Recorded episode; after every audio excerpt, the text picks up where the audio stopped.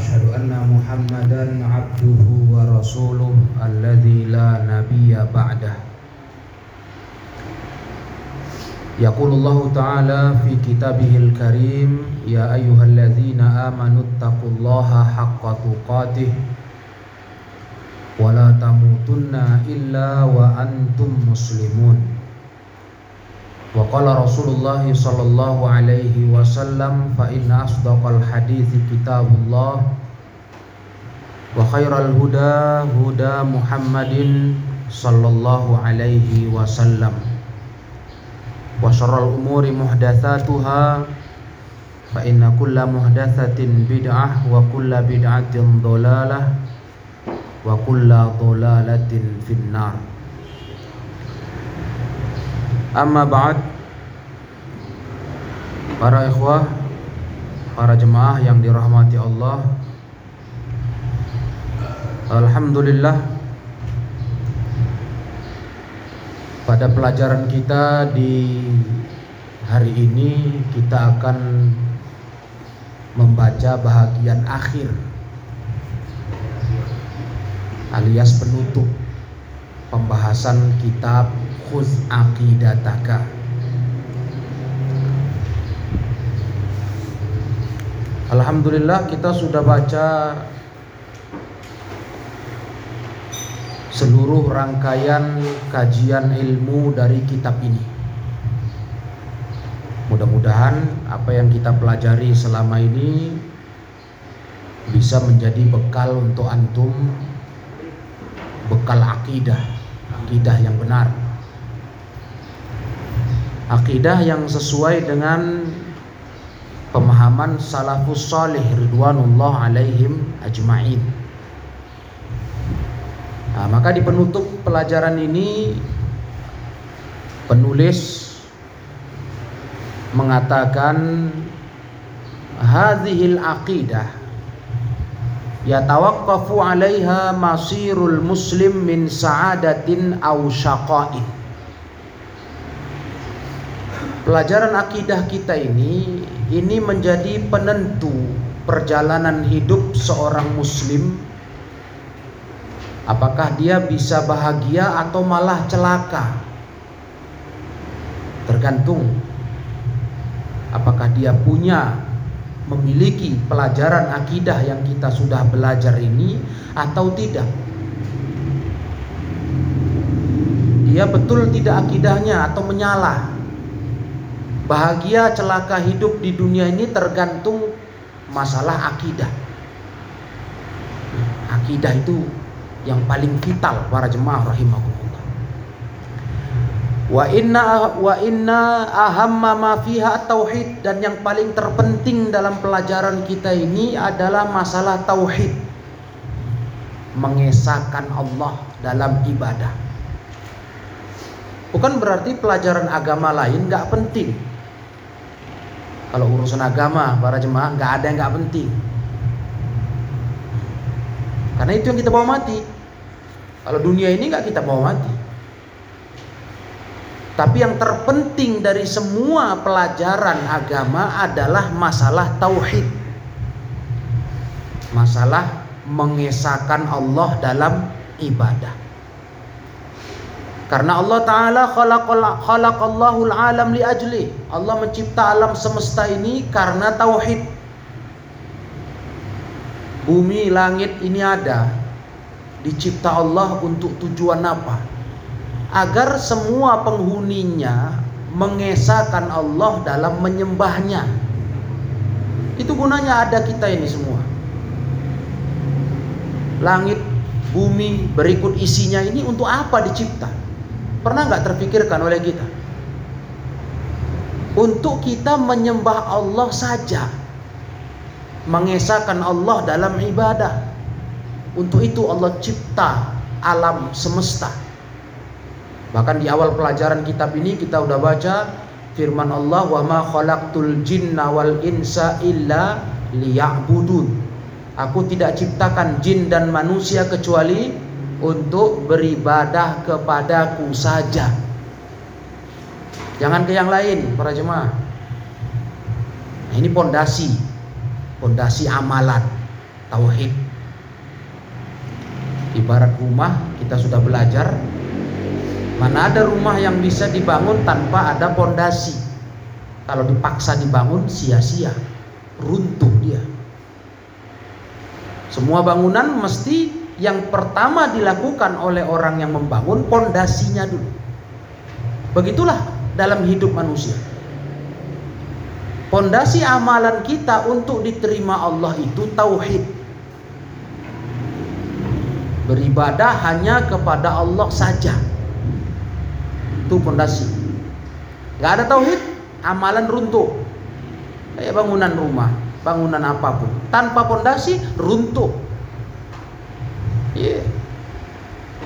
Jadi para jemaah yang mulia, ini masalah yang paling vital. Bahkan wa arsalar rusula tahqiqi. Allah mengutus para rasul untuk mewujudkan tauhid ini. Dari Nuh kan sudah kita belajar. Rasul pertama Nuh. Rasul terakhir Muhammad sallallahu alaihi wasallam. Sebelum Nuh namanya nabi. Nuh ke atas sampai Nabi Adam itu nabi saja. Kalau nabi itu tidak diperintah menyampaikan tugas risalah. Tapi kalau rasul disuruh menyampaikan. Nah, itu mulai zaman Nuh, Nabi Nuh sampai Nabi Muhammad sallallahu alaihi wasallam.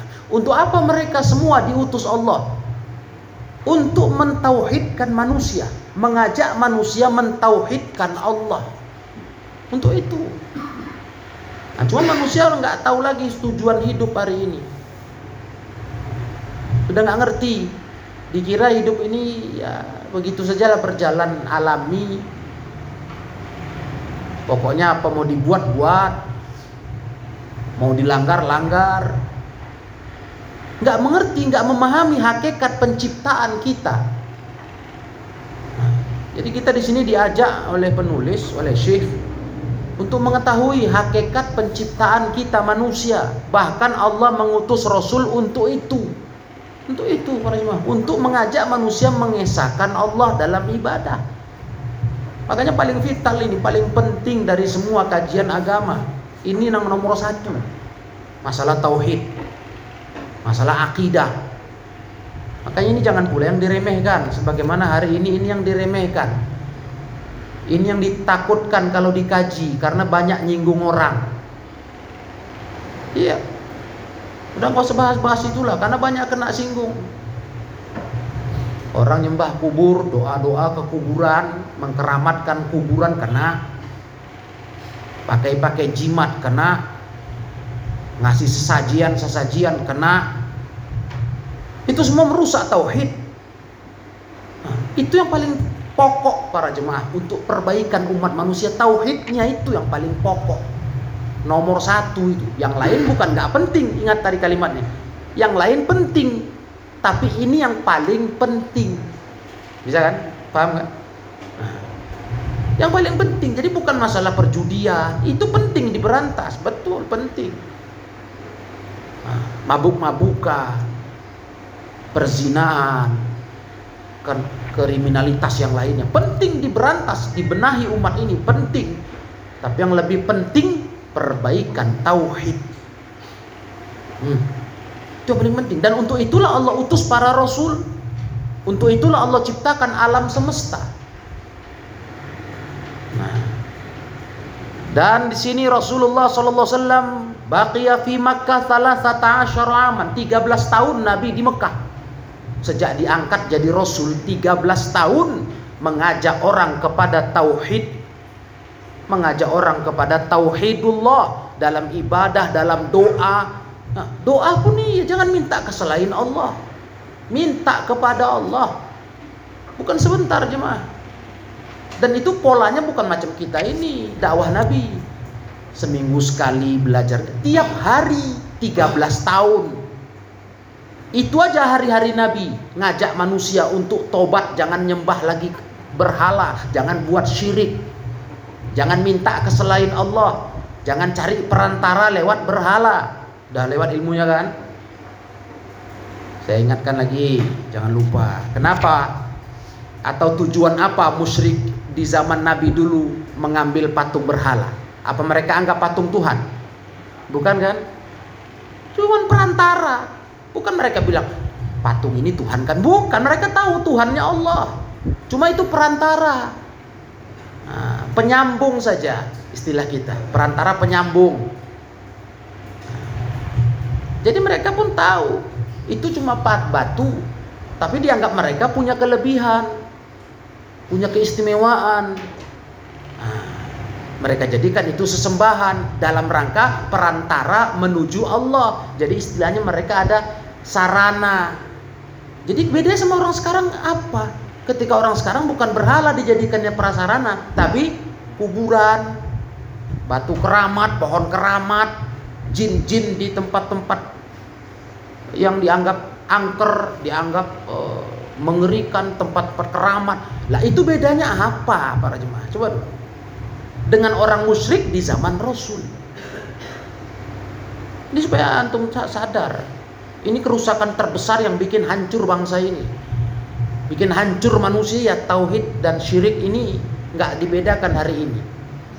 Malah sekarang coba-coba tauhid ini di di apa istilah dikesampingkan lah. Lah udah udah orang udah Islam banyak kok kita kok. Indonesia kan udah muslimin lah mayoritasnya. 87 persen. Nah, apalagi tauhid tauhid kan orang Islam kita ini mayoritas katanya. Nah, tapi yang bagaimana Islamnya para jemaah ada Islam kayak Nabi kayak gitu. Malah kayak musyrikin itu, nyembah kuburan, minta kuburan. Cuma dulu sarananya patung berhala. Apa itu? Ini sekarang makam-makam wali, kubur-kubur wali, kubur orang soleh, orang-orang hebat katanya. Nah ini pahami, cuma ini yang bikin hancur bangsa ini. Kesyirikan merajalela, bahkan dibela, dianggap itu menjadi satu bentuk budaya. Nah, inilah sekarang gerakan mau mengislamkan, mau menusantarakan Islam, menusantarakan Islam. Nah, bukan dibuat Islam ini yang diikuti oleh negara kita, bukan, tapi negara kita Islam harus tunduk kepada ikut aturan budaya negara. Itu deh, menusantarakan Islam. Hmm. Dibuat Islam tuh harus nusantara. Jangan sampai Islam tuh dibiarkan berbenturan dengan adat budaya. Lah ini ngawur namanya. Kalau kayak gitu cara dakwah nggak jadi nabi dakwah. Orang nabi dulu menentang budaya lah nabi. Kenapa kita lupa cuma? Nabi dulu berdakwah di Mekah, ya melawan budaya, budaya penyembahan berhala, betul? Kalau dikatakan jangan tentangkan budaya dengan agama, loh, jadi maunya apa? Apa kali hebatnya budaya Indonesia? Kalau dikatakan budaya itu baik, nggak menentang negara, uh, agama, boleh. Kena masalah urusan dunia. Tapi kalau menentang agama, kita harus berantas budaya syirik. Budaya-budaya syirik, adat syirik. Karena itu merusak bangsa, merusak negara. Bukan membanggakan membuat hebat negara Indonesia, bangsa Indonesia. Kalau dibiarkan syirik merajalela. Nah, di sini ilmu tauhid itu pentingnya para ikhwah belajar. Jadi ngerti. Selama ini kita mungkin berpikir yang penting Islam Islam aja udah. Nah, orang Islam itu udah baik, udah pasti baik. Nah, enggak, enggak bisa cuma sekarang kaum muslimin yang ada di di muka bumi ini, khususnya di Indonesia, banyak enggak paham tauhid, enggak paham tauhid. Luar biasa, sedih kita. Menyembah patung memang sudah enggak nampak lagi di umat Islam hari ini. Alhamdulillah berhala nggak ada kan kecuali agama lain. Tapi coba lihat kalau menyembah kubur dan sebagainya jimat dan ah nauzubillah ini fenomena yang menyakitkan hati kita. Nah para ikhwan yang mulia para jemaah rahimakumullah makanya beliau membawakan surah al-jin ayat 18 wa annal masajida lillah fala tad'u ma'allahi ahada Masjid-masjid itu semua milik Allah. Jangan kalian berdoa kepada Allah dengan seorang pun juga. Jangan. Kalau doa itu hanya ke Allah saja, langsung ya Allah. Jangan titipkan kepada kuburan tuan guru yang mati. Saya kan orang pendosa, saya orang kotor. Banyak kali dosa saya. Allah itu nggak penting para jemaah, nggak butuh Allah itu perantara, nggak penting kita mau sekotor apa. Yang Allah minta kalau berdoa berdoa kepadaku. Allah itu bukan kayak pemimpin negara, raja, presiden butuh protokoler. Nah, ya, sama Allah tuh langsung. Ini kerja syaitan begitu. Jadi dikesankan juga kita udah beragama kan, udah beragama kan, udah rajin pula rajin berdoa. Tapi berdoanya kepada siapa? Kepada orang mati. Kan orang udah terhibur. Ya apa udah beragama, dulu apa tak pernah berdoa. Dulu kerjanya buat dosa aja. Nah, sekarang udah rajin berdoa. Tapi berdoa manggil nama orang mati. Wahai Tuhan Guru Fulan. Bagaimana ini? Berdoa apa seperti itu? Ini syirik kepada Allah. Nah, inilah perlu jemaah sekali lagi saya katakan pentingnya ilmu. Makanya kita harus belajar ilmu serius. Ini soalnya bukan masalah kayak dunia. Kalau dunia dengan segala jenis ilmunya itu urusan untuk yang sementara saja. Bodoh pun nggak apa-apa kok. Kita mau nggak ahli teknologi, nggak nggak ahli ini itu nggak nggak apa-apa. Ya kan? Kalau masalah dunia, tapi kalau bodoh soal agama celaka, bukan hanya bodoh di dunia, tapi celaka sampai mati di akhirat masuk neraka kita. Kalau bodoh masalah agama, khususnya masalah akidah ini, tauhid. Nah, jadi ini yang paling terpenting di nasihat terakhir kitab ini oleh Syekh menyadarkan kepada kita supaya kita paham masalah agama ini intinya apa? Intinya tauhid. Intinya mengesahkan Allah dalam ibadah. Intinya berdoa hanya kepada Allah saja dan seluruh ibadah berikan hanya kepada Allah semata. Jangan beri ke selain Allah taala.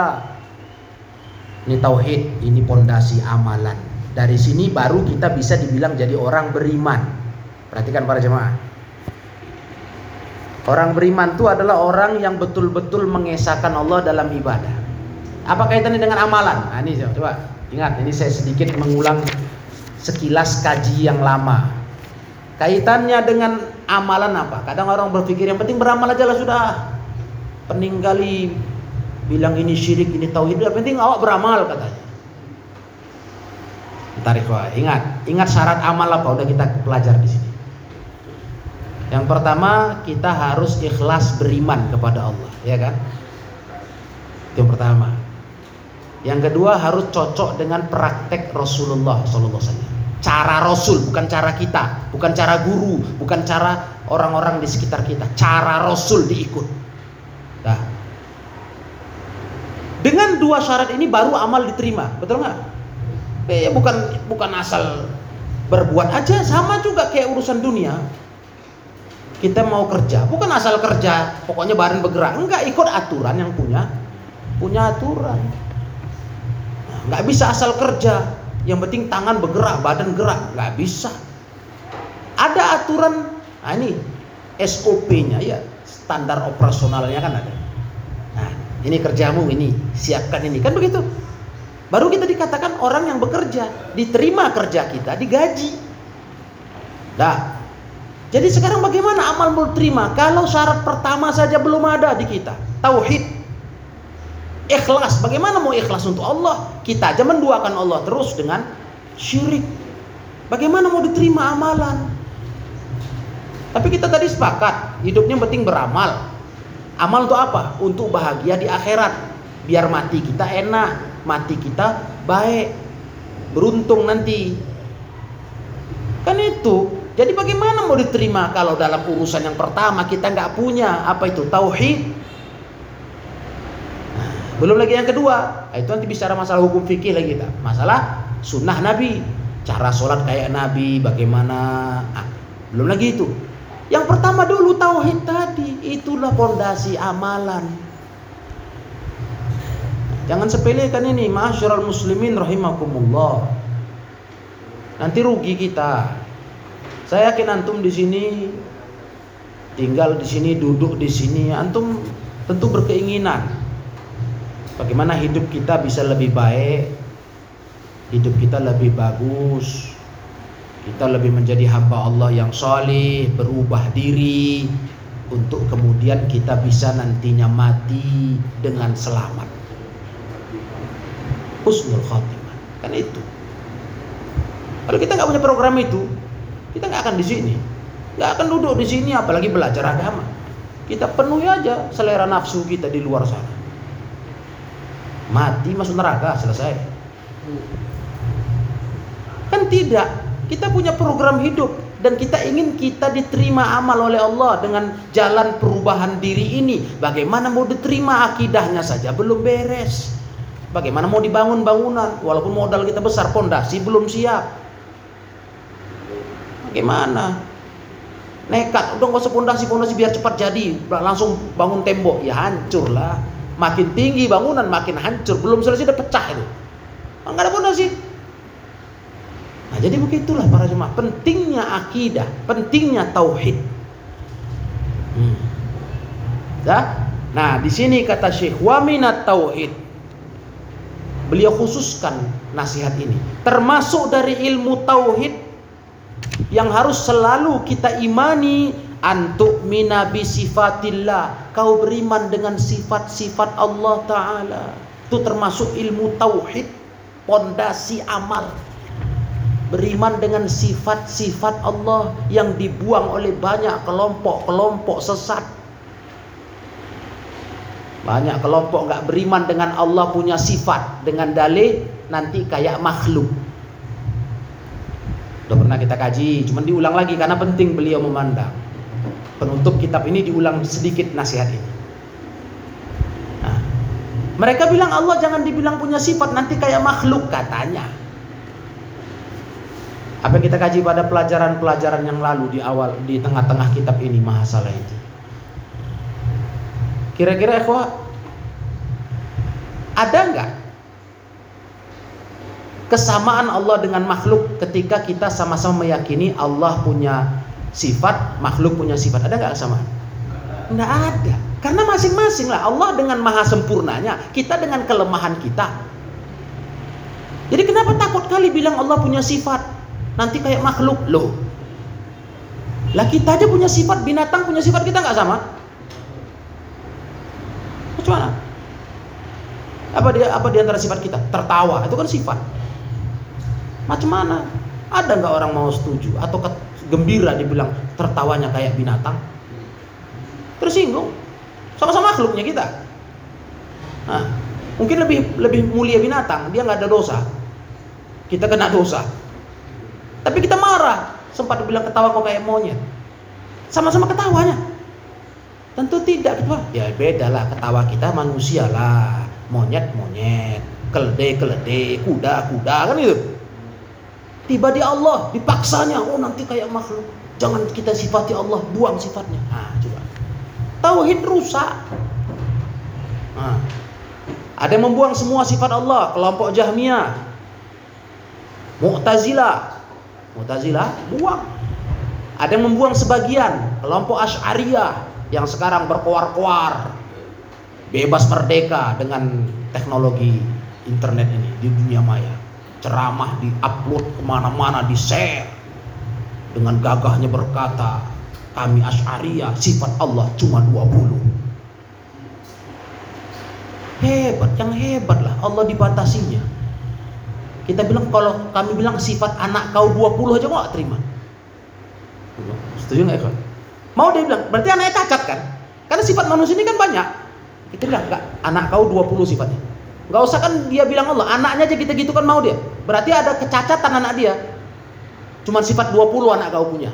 Oh nggak terima dia, anakku bukan cacat loh katanya. Anak kau tak bisa tertawa, tak bisa nangis. Ayo, dua aja kita buang. Udah tersinggung deh, kau bilang anakku apa? Marah dia. Tapi Allah dibuangnya sifat Allah cuma 20 katanya. Hati-hati cuma sekarang berserak orang kayak gini. Asy'ariyah ini. Ceramah bebas. Nah, maka salah satu yang termasuk paling populer sekarang sampai sekarang, bukan sekarang aja, sampai sekarang Sampai Syekh mengingatkan kita di antara sifat itu yang harus kau imani al-ulu, ulu lillahi ala arsy. Allah tinggi di arsy Ini termasuk yang sampai sekarang dijadikan topik untuk menghancurkan dakwah ahlus sunnah. Mencemooh, mengejek, mentertawakan kalau ada orang berkata Allah di aras bersemayam di langit. Dibilang kau serupakan Allah kayak makhluk katanya, bertempat. Tuh para jemaah ini mudah-mudahan lah kalau ikhwah belum pernah nengok-nengok ceramah itu tahu usah nengok lah, tahu usah dengar. Mengerikan sekali. Sedangkan yang bilang Allah di aras itu Allah, kita udah belajar. Yang bilang dia di aras Allah, yang bilang dia di langit Allah, bukan siapa-siapa. Ayat Quran. Oh, jangan begitu ngartikannya, kita harus takwil-takwilkan katanya. Jangan artikan apa tekstual. Loh, jadi kau lebih tahu dari Allah atau Allah lebih tahu tentang dirinya? Kami hanya mengimani kata Allah, Kau larang, kau bilang jangan, jangan bilang begitu. Allah nanti kayak makhluk butuh tempat katanya. Astagfirullahaladzim. Oh, sekarang para jemaah ini merajalela, dielulukan. Nah, sedikit ustadz itu punya keahlian apa misalnya? Keahlian fikih, keahlian Quran. Orang nggak mandang lagi kerusakan akidahnya. Tahu orang, wah, mantap ini ustadz banyak ilmu Begitu dia bicara akidah, orang sudah nggak udah nggak marah, ngangguk-ngangguk aja. Padahal itu lebih parah dari segala kerusakan yang ada dalam agama, kerusakan akidah. Salah satunya akidah tentang sifat Allah. Allah tinggi di arusnya bersemayam di tentang mereka sampai hari ini. Sampai pengalaman yang pernah saya bilang sama ikhwan. Ada seorang ummahat ibu-ibu wali santri saya. Nah, wali santri ikut pengajian. Karena dia biasa mendengarkan kajian ahli sunnah Allah di arusnya bersemayam ini dalil-dalilnya ayat-ayatnya semua menunjukkan Allah di atas. Si Ustaz bilang jangan kita bilang Allah di atas sana itu bertempat. Jadi Allah tuh di mana-mana. Maksudnya di mana-mana gimana? Gak bertempat. Kalimat di mana itu kan tempat kan. Ketika ibu ini tentu spontanitas, dia nyeletuk.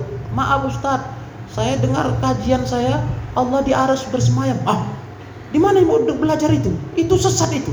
Wah. Loh, kok sesat Ustaz? Jadi Allah di mana? Ya, di mana-mana, di mana-mana itu kan tempat. Ya, gitulah pokoknya lah. Ah, banyak kali tanya. Astagfirullahaladzim. Bagaimana?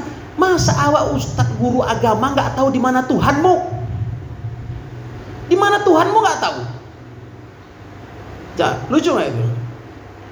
Sedangkan Allah udah bilang dia di atas. Bilangkan Allah di atas, dia nggak mau deh.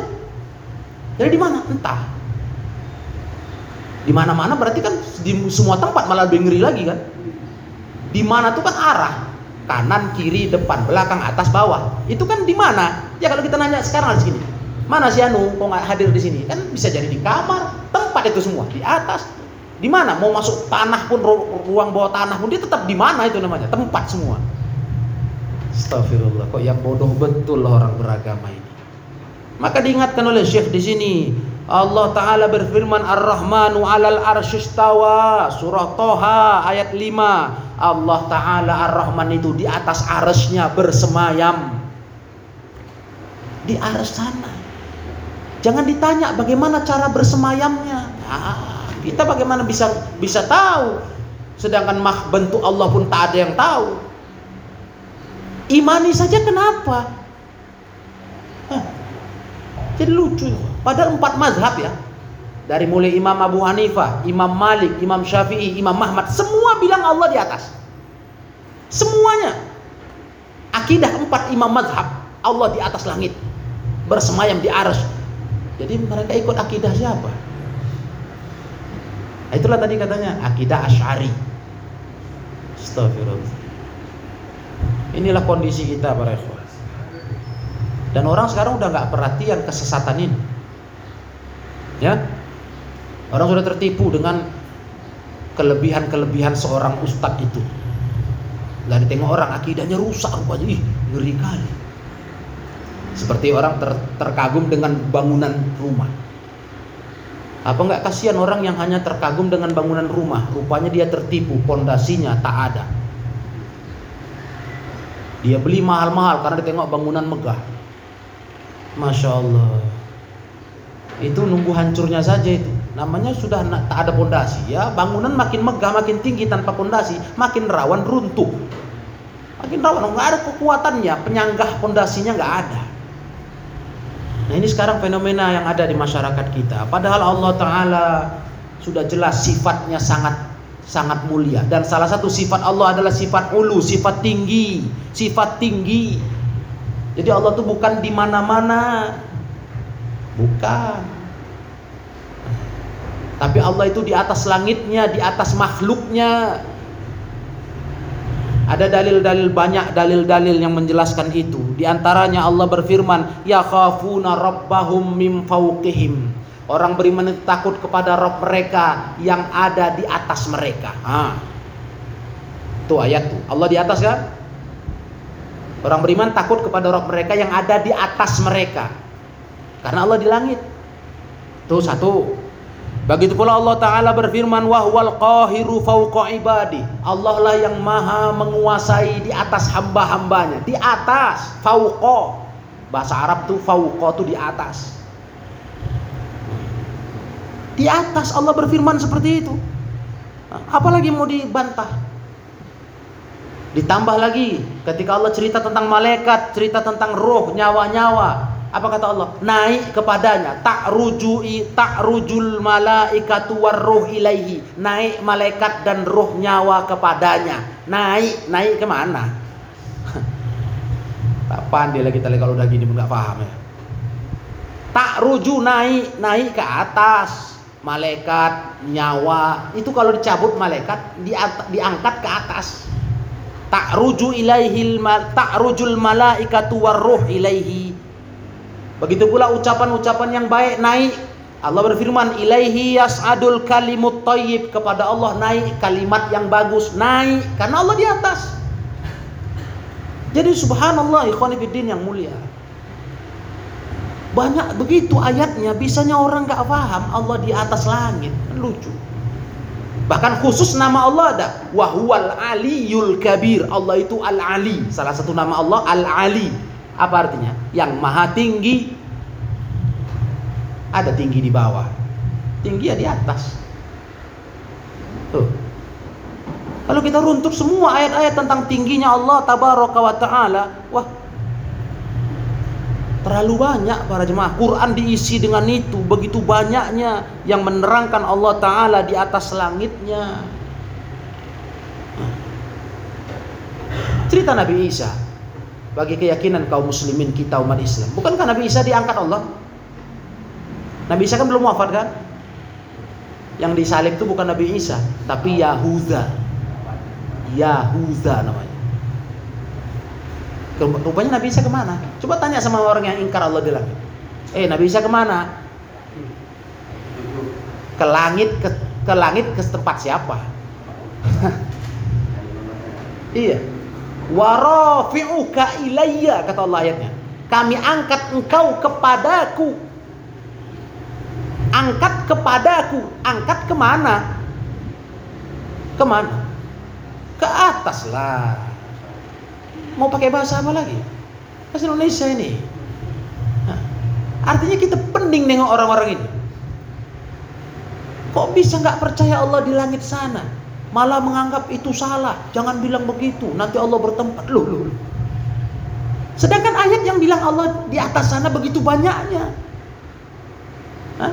Nabi Isa pun nanti akhir zaman turun membunuh Dajjal. Dan beliau sekarang di langit sana masih hidup, diangkat Allah. Rafi'uka ilayya. Diangkat Nabi Isa ke sisi Allah. Diangkat rafi. Rafa'a yarfa'u mengangkat yang kita heran itu ke mana ayat-ayat ini dibuat mereka? Ke mana ikhwanifidin yang dirahmati Allah? Jadi ketika mereka mengingkari Allah di aras, aras ini makhluk terbesar ya. Allah menciptakan alam semesta, langit bumi. Nah aras itu makhluk terbesar. Besarnya luar biasa, nggak bisa dibandingkan. Yang yang tahu ukuran cuma Allah. Allah itu di arus itu tanpa butuh. Karena Allah nggak kayak kita kita di bumi butuh. Kita makhluk kita butuh bumi. Allah nggak butuh sama arus tapi Allah di situ. Yang bilang dia di situ ya Allah sendiri. Susahnya di mana meyakini begitu? Tak kok dibantah. Jangan bilang begitu. Jangan bilang Allah di arus. Jadi di mana? Di langit kau setuju nggak? Oh bingung dia. Ah, pokoknya jangan juga lah. Karena langit dibutuh sama langit jadi ayat-ayat ini Allah di mana? Ini semua bilang Allah naik dinaikkan ke atas Nabi Isa, kalimat yang indah naik ke atas, kalimat yang bagus. Nah, malaikat naik ke atas, nyawa naik ke atas. Jadi Allah itu di mana? Di atas itu di mananya? Di gentengmu. Hah? Bilang sama dia, di genteng rumahmu, di atap rumahmu. Di, di tingkatmu. Kan tidak. Nah, jadi sinilah para jemaah. Jelas ya. Betapa mengerikannya kebodohan itu menimpa umat manusia hari ini. Dan mereka gagah-gagahan dengan kesesatan pemikiran menentang Allah di langit sana. Nauzubillah min dzalik. Padahal sebagaimana sudah pernah saya sampaikan kepada ikhwas sekalian, secara fitrah saja, fitrah. Fitrah itu kan sudah menjadi dasar manusia. Kita boleh tanya, boleh tes ke semua masyarakat Islam Asal jangan yang udah rusak otaknya dengan Asy'ariyah ya. Coba tanya Tuhan kau di mana? Fitrah itu tanya seanak kecil semua, "Dek, Tuhan di mana, Dek?" Semua bilang di langit. Fitrah. Gak usah dia belajar ini, gak usah duduk dia di majelis ini. Itu fitrah. Makanya kalau berdoa tangan ke mana? Inilah menengadah tangan ke atas jiwa kita pun mengarah ke atas. Ketika kita berkata, "Ya Allah," udah pikiran kita ke atas. Betul? Mana ada orang berdoa? Itu apa itu? Bukan berdoa itu. Uh, orang cacat fisiknya mungkin itu. Tak bisa ngangkat tangan lagi. Namanya fitrah itu Allah tuh di atas. Itu bahkan anak kecil-kecil pun ngerti. Ini yang mau dirusak nih paham asyariah nyari. Luar biasa ini jemaah yang mulia. Ini akidah loh. Akidah. Dan mereka terang-terangan. Ya, kita di sini nggak suka nyebut-nyebut nama orang. Cuman saya kasih tahu model-model itu. Terang-terangan berkata, akidah saya Asy'ari katanya. Terang-terangan dia bilang. Orang nggak pandang kerusakan akidah yang parah ini. Dan mereka bilang Asy'ari itu yang betul, ahlu sunnah itulah dia itu Asy'ari. Padahal Asy'ari bukan ahli sunnah ya. Dan tokoh pendiri paham Asy'ariyah sudah tobat ikut kepada akidah ahli sunnah di akhir hayatnya Imam Abdul Hasan al Ash'ari Alhamdulillah ilmu ini diulang lagi oleh Syekh sebagai penutup kajian di siang hari ini. Wa annahu subhanahu ma ibadih bisam'ihi wa ru'yati wa ilmi. Dan bersamaan kita yakin Allah di arusnya di langitnya Allah bersama hamba. Tapi bukan zatnya. Apanya pendengarannya, penglihatannya, ilmunya, pengawasannya itu yang bersama kita. Itu bersama kita. Allah bersama manusia, betul, bukan zatnya. Kalau zatnya tempatnya di arah sana. Karena Allah Maha besar. Masa bumi yang kecil ini Allah di sini. Tapi yang bersama kita ilmunya. Allah nggak pernah lepas ilmunya dari kita. Kita nggak pernah lepas diawasinya ilmunya, pengetahuannya, pendengarannya, penglihatannya itu bersama kita. Terus mengawasi kita, mengontrol kita. Nah, itu dia. Dan itu yang difirmankan Allah di surat Toha. Di ayat 46 Allah berkata, "Qala la takhafa innani ma'akuma asma'u wa ara." Allah berkata kepada nabinya, Jangan kalian berdua takut, aku bersama kalian berdua. Maksudnya, aku mendengar wa'aro, aku melihat. Nah. Jadi walaupun Allah jauh di atas arus sana para ikhwah, jangan kita mengira Allah lengah dari kita.